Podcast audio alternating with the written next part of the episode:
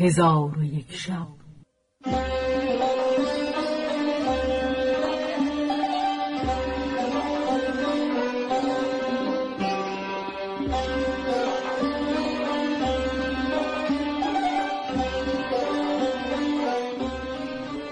داستانهایی برآمده از ژرفای تاریخ و تمدن و فرهنگ مشرق زمین.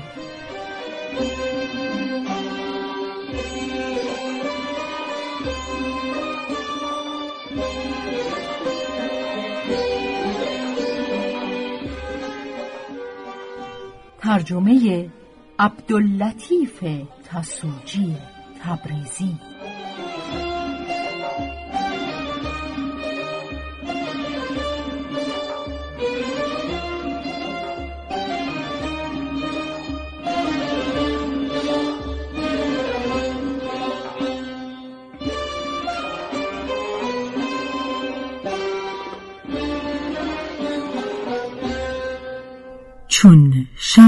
یکصد و چهل و سوم برآمد.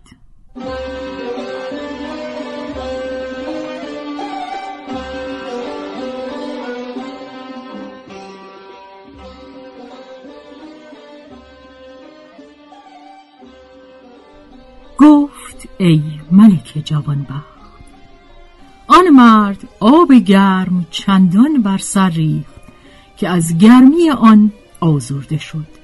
پس به کنار حوز آب سرد بیامد. کس بدانجا ندید. در آنجا خلوت کرد و پاری هشیش در آنجا یافت. آن را به دهان گذاشته فرو برد. هشیش در مغز او اثر کرد و بر روی سنگ ها بغلتید و از اثر هشیش چنان خیال کرد که استاد دلاکان او را همی مالد و دو غلام بر سر او ایستاده یکی تاس در دست و دیگری آلاتی که به گرمابه در کار است در دست دارد. چون اینها را بدید با خود گفت که ایشان به غلط برگرد من آمده اند. پس بخندید و پای خود را دراز کشید. پس از آن چنان خیال کرد که دلاک به او می‌گوید که ای خاجه وقت آن است که بیرون روی. پس بخندید و گفت الله بر این هشیش پس از آن دلاک برخاست و دست او بگرفت و فوته حریر سیاه به میان او بست و غلامان با تاس و سایر آلات از پی او روان شدند تا او را به خلوتگاه درآوردند و در آنجا بخور اندر آتش نهاده بودند و از همه میوه ها و عطرها بدانجا حاضر بود. خربوزه از برای او پاره کردند و او را بر کرسی آبنوسی بنشاندند و دلاک ایستاده او را همی شست و غلامان آب همی ریختند. پس از آن او را خوب بمالیدند و او را تنها در خلوتگاه گذاشتند و بیرون آمدند.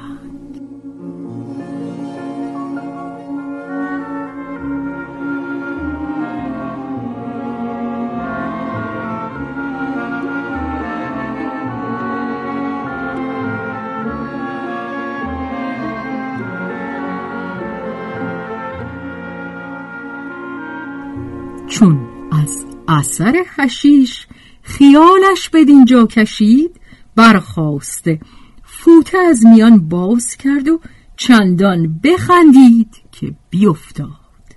پس از آن با خود گفت چگونه است که ایشان مرا به خطاب وزیران خطاب کردند و با من یا مولانا از صاحب گفتند؟ شاید اکنون کار بر ایشان مشتبه گشته.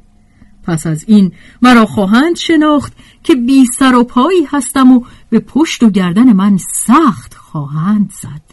پس از آن به آب گرمندر شده به در آمد و چنان خیال کرد که غلام بچگان و خاج سرایان به نزد او بیامدند و بخچه ای آورده بگشودند. سه فوته حریر درآورده یکی بر سر و یکی به دوش او بینداختند و سیومین را به میان بست و خاج سرایان کفش بیاوردند و او کفش بپوشید. خاج سرایان و غلامان دست او را گرفته به در آوردند ولی او در همه این حالات خندان بود تا اینکه در مستبه گرمابه نشست و بدانجا فرش ملوکانه یافت و غلامان به دور او گرد آمده او را همی مالیدند تا اینکه خوابش برد. در خواب دید که دخترکی او را در آغوش است. او را ببوسید و در میان هر دو پایش بنشست و خرزه به دست گرفته دخترک را پیش کشید و در زیر خود بخوابانید. که ناگاه یکی بر وی بانگ زد که ای هشیشی بی دست و پا بیدار شو که ظهر شد و تو هنوز به خواب اندری. پس چشم باز کرد خود را به میان حوز آب سرد یافت که مردم به دو گرد آمده همی خندند و خرزه او راست گشته و فوته به میان ندارد. پس دانست که همه اینها از غاس و احلام و تخیلات هشیش است. محزون گشت و مردم به او گفتند ای پس ترین هشیشان تو شرم نداری که بدین سان خسبیده ای؟ پس تپانچه بر او همی زدند و او قفایی همی خورد تا تنش از تپانچه سرخ گردید و از بس گرسنگی به هلاکت نزدیک بود.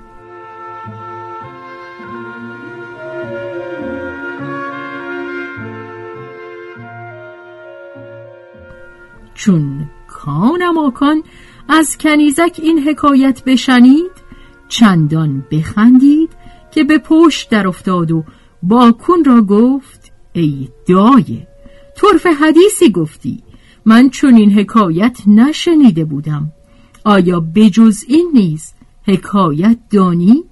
کنیزک گفت آری دانم پس حکایت غریبه و نادره های مسحکه همی گفت تا کانماکان را خواب برد و کنیزک در بالین او نشسته بود که شب از نیمه بگذشت کنیزک با خود گفت اکنون هنگام فرصت پس برخواسته خنجر براهیخت و همی خواست که او را بکشد.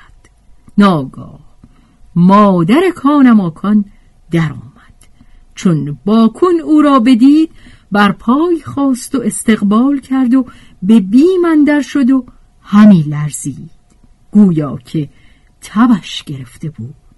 چون مادر کانماکان این حالت بدید عجب آمدش و پسر را بیدار کرد.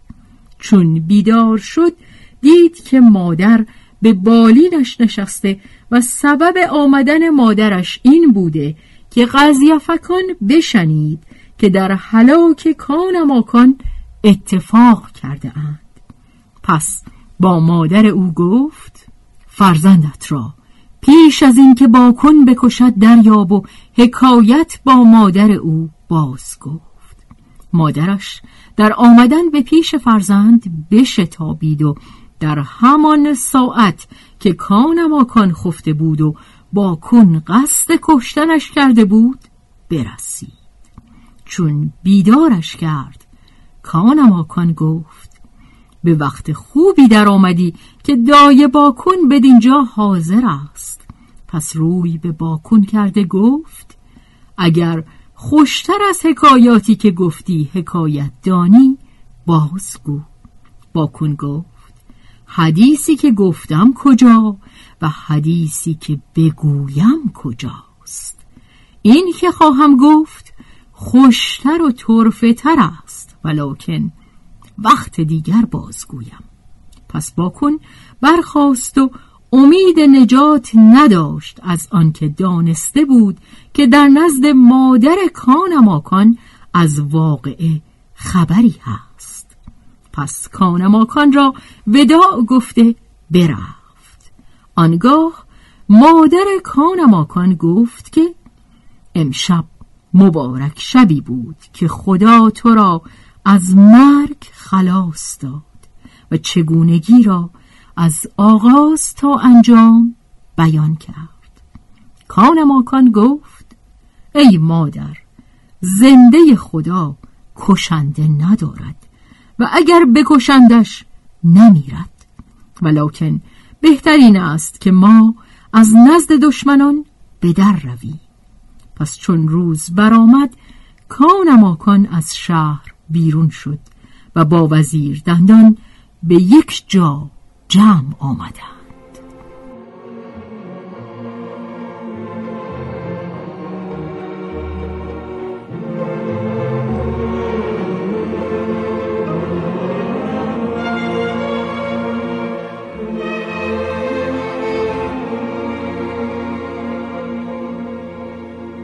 پس از آن کارها در میانه ملک ساسان و نصحت و زمان روی بداد که نصحت و زمان نیز از شهر به در آمد و با ایشان در پیوست و همه بزرگان دولت نیز به ایشان در پیوستند.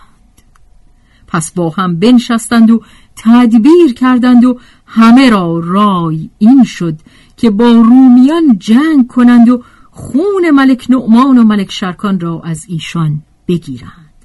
پس به جنگ رومیان برفتند و از پی کارهای چند که شرح آنها به طول انجامد اسلامیان دستگیر ملک رومزان ملک روم شدند. روزی بامدادان ملک رومزان به حاضر آوردن کانماکان و وزیر دندان و تابعان ایشان بفرمود. چون ایشان حاضر آمدند ملک رومزان ایشان را در پهلوی خیشتن جای داد. پس از آن به حکم ملک خانها بگستردند و حاضران خوردنی بخوردند و از حلاک ایمن گشتند و با یکدیگر می‌گفتند که ملک ما را حاضر نیاورده بود مگر اینکه بکشد. آنگاه ملک گفت خوابی دیدم که به راهبان گفتم. ایشان گفتند جز وزیر دندان کس نتواند تعبیر کند. وزیر دندان گفت یا ملک الزمان خیر است آنچه دیده ای ملک گفت ای وزیر در خواب دیدم که به گودالی اندرم و جمعی به آزار من مشغولند. خواستم برخیزم چون برخواستم بیافتادم و از آن گودال به در آمدن نتوانستم. پس از آن نگاه کردم در آن گودال منطقه دیدم زرین. دست دراز کرده منطقه برداشتم دیدم دو منطقه است. میان به آن دو منطقه ببستم ناگاه آن دو منطقه یکی شد. ای وزیر مرا خواب همین است.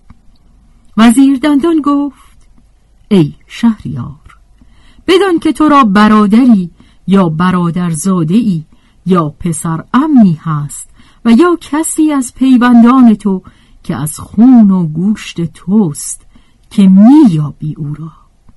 چون ملک این را بشنید به کانماکان و نصحت و زمان و غزیفکان و وزیردندان و سایر اسیران که با ایشان بودند نگاه کرد و با خود گفت اگر من اینها را بکشم دلهای لشکر ایشان بریده شود و من به زودی به سوی بلاد خود بازگردم و مملکت از دست من بیرون نرود. در حال که این قصد کرد جلاد بخواست و فرمود که کانماکان را بکشد ناگاه دایه ملک در آن ساعت حاضر شد و گفت ای ملک جهان چه قصد کرده ای؟ گفت قصد کرده ام که این اسیران بکشم و سرهایشان به سوی یارانشان بیندازم پس از آن با لشکر خود به حمله کنم هر که بکشیم کشته ایم و هر که بگریزد گریخته است و این جنگ آخرین است که میانه ما و اسلامیان خواهد بود و من به زودی به سوی بلاد خود بازگردم که پس از این کارها کارهای دیگر در مملکت من روی ندهد. دایه چون این بشنید روی به دو کرده به زبان فرنگیان با او گفت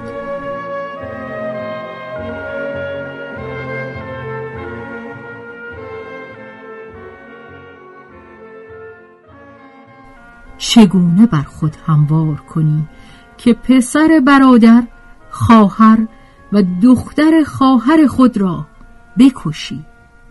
چون ملک از دایه این را بشنید سخت خشمگین شد و با او گفت ای پلیدک تو با من نگفتی که مادرت کشته شده و پدرت را مسموم کردند و گوهری به من داده گفتی که این گوهر از آن پدر تو بود؟ چرا به راستی سخن نمی‌گویی؟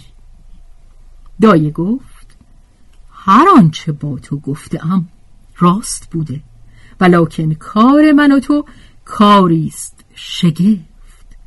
مرا نام مرجانه است و نام مادر تو ملکه آبریزه که خداوند حسن و جمال و شجاعت بود.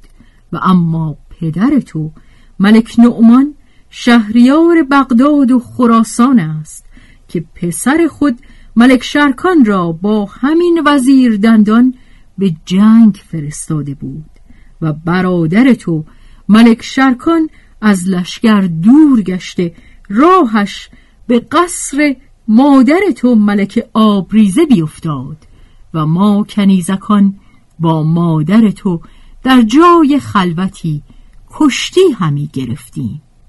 ملک شرکان در این حالت به ما برسید و با مادر تو کشتی گرفت. از آنکه حسن باهر و شجاعت قاهر داشت به مادر تو غلبه کرد.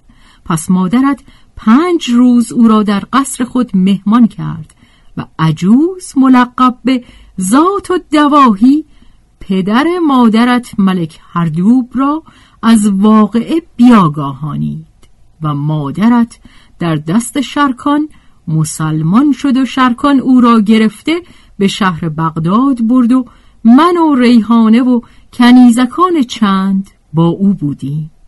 همه مسلمان شدیم. چون پدر تو ملک نعمان ملکه آبریزه را دید مهرش به دو بجنبید. شبی با ملکه خلوت کرد و ملکه بر تو آبستن شد و مادرت سه گوهر داشت. به ملک بسل کرد. ملک یکی به نصحت و زمان و یکی دیگر به زو المکان بداد و سومین را به برادرت شرکان بداد. و ملک آبریزه آن گوهر از شرکان گرفته نگاه داشت. چون ملکه را هنگام ولادت نزدیک شد شوق دیدار پیوندان کرد و راز خود با من باز گفت. من غلامی سیاه را از این معنی آگاه کردم و وعده زر و مالش دادم که با ما سفر کند. آن غلام غزبان نام سخن بپذیرفت و ما را از شهر بدر آورد و بگریختیم. چون به سرزمین روم برسیدیم مادر تو ملکه را هنگام ولادت برسید و درد زادنش بگرفت. از اسب فرود آمدیم. آنگاه غلام را نفس طالب و شهوت غالب گردیده به نزد ملکه بیامد و او را به خیشتن دعوت کرد. ملکه بانگ برو زد و از غایت خشم همی لرزید و در آن حالت تو را بزاد. و از طرف بلاد روم در آن ساعت گردی برخاست. غلام از هلاک خیش بترسید. تیغ برکشیده ملکه آبریزه را کشته بگریخت. چون غلام برفت گرد بنشست. از میان گرد جد تو ملک هردوب ملک روم پدید شد. چون نزدیک شد دختر خود را بدانجا کشته یافت. کار بر او دشوار گشت و محزون شد. سبب بیرون آمدن ملکه از شهر پدر و سبب کشته شدن او را از من باز پرسید. من حکایت را از آغاز تا انجام با ملک هردوب باز گفتم و سبب اداوت میان رومیان و اسلامیان همین است. پس از آن مادر تو ملکه را آورده در قصرش به خاک سپردیم و تو را من برداشته بپروردم و گوهری که با مادرت آبریزه بود بر تو بیاویختم و چون تو بزرگ گشتی مرا ممکن نشد که تو را از حقیقت کار آگاه کنم از آنکه اگر من تو را آگاه می کردم در میان شما جنگ پدید می شد و جد تو نیز فرموده بود که من چگونگی از تو پوشیده دارم. پس من مخالفت حکم نتوانستم و مرا ممکن نشد مگر این ساعت که تو را آگاه کردم. ای ملک جهان این بود که با تو گفتم. اکنون فرمان تو راست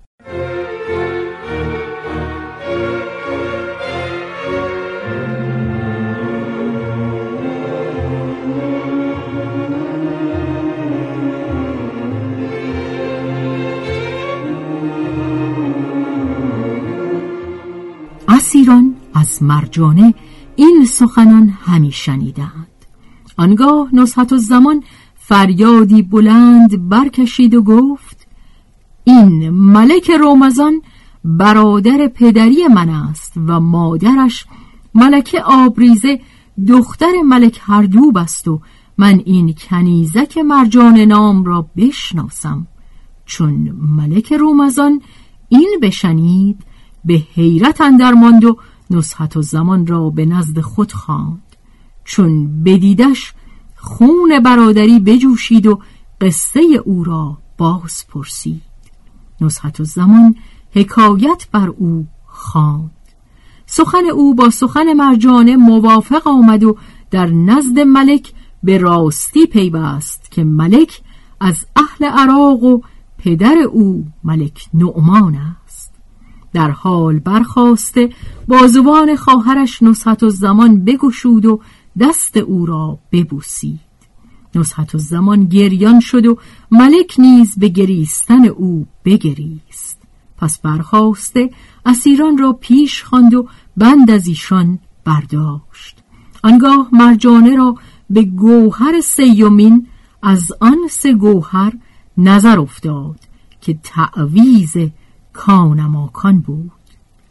پس فریاد برکشید و با ملک رومزان گفت ای فرزند راستی سخنم را گواه دیگر پدید است و همین گوهر که بازوبند این جوان است یکی از آن سه گوهر است که یکی را به گردن تو آویخته بودم. پس مرجانه با کان ماکان گفت ای ملک جهان این گوهر به من بازده. کان ماکان گوهر به دو داد و مرجانه هر دو گوهر به دست گرفته و به ملک رومزان بداد. گوهرها به راستی سخن مرجانه برهان دیگر شد و ملک دانست که آن جوان برادرزادهش کان ماکان است.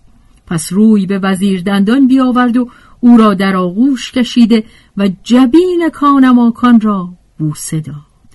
در آن هنگام آوازها به شادی بلند کردند و تبلها بکوفتند و نایها بدمیدند و لشکریان عراق و شام شادی رومیان بدانستند.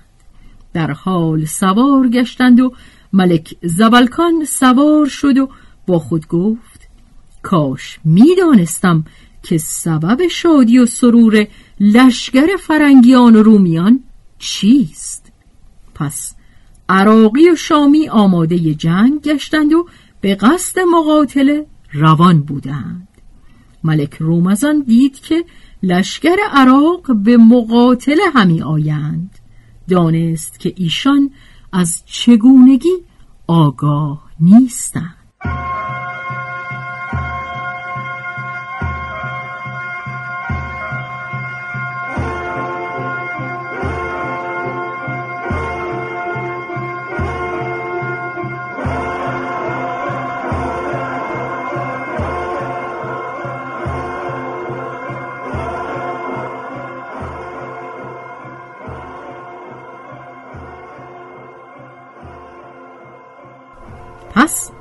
غازیافکان دختر برادرش شرکان را بفرمود که همان ساعت رفته لشکر عراق و شام را از حقیقت حال بیاگاهاند.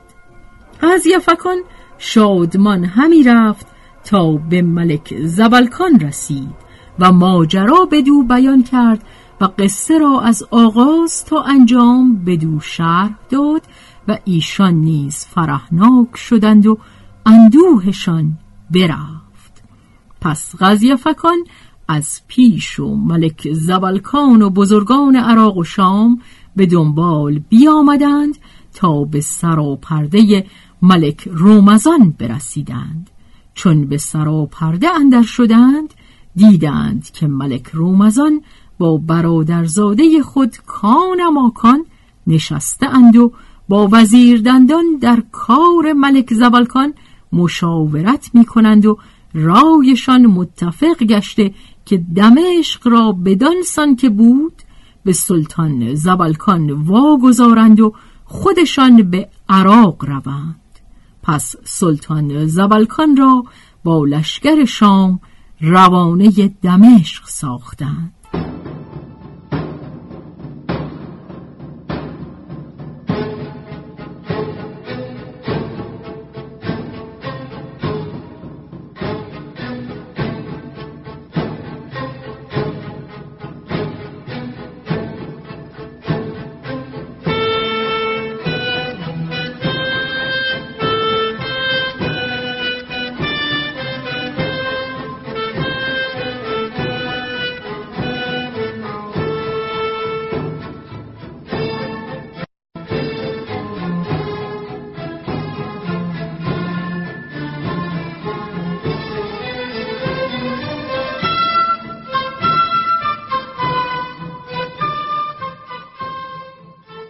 پس از آن لشکریان به یک جا گرد آمدند و ملک رومزان و ملک کانماکان با هم گفتند که دلهای ما آنگاه راحت یابد و خشم ما آن ساعت فرو نشیند که از عجوز ذات دواهی خونخواهی کنیم و انتقام از وی بکشیم. پس از آن روان شدند و ملک کانماکان به ام خود ملک رومزان شاد بود و مرجانه را دعا می گفت که او ایشان را به یکدیگر شناسانید و همواره روان بودند تا به سرزمین عراق برسیدند. حاجب کبیر ملک ساسان از آمدنشان با خبر شد. به استقبال به در آمد و دست ملک رومزان ببوسید. ملک او را خلعت بداد. پس ملک رومزان بر تخت بنشست و کانماکان را در پهلوی خود بنشاند. کانماکان با ام خود ملک رومزان گفت که این ملک را جز تو کس را نشاید. ملک رومزان گفت معاذالله اگر من در ملک تو طمع کنم. در آن هنگام وزیر دندان اشارت کرد که هر دو سلطان باشند و هر یک یک روز حکمرانی کنند. سخن وزیر بپذیرفتند. چون قصه به دینجا رسید بامداد شد و شهرزاد لب از داستان فرو بست.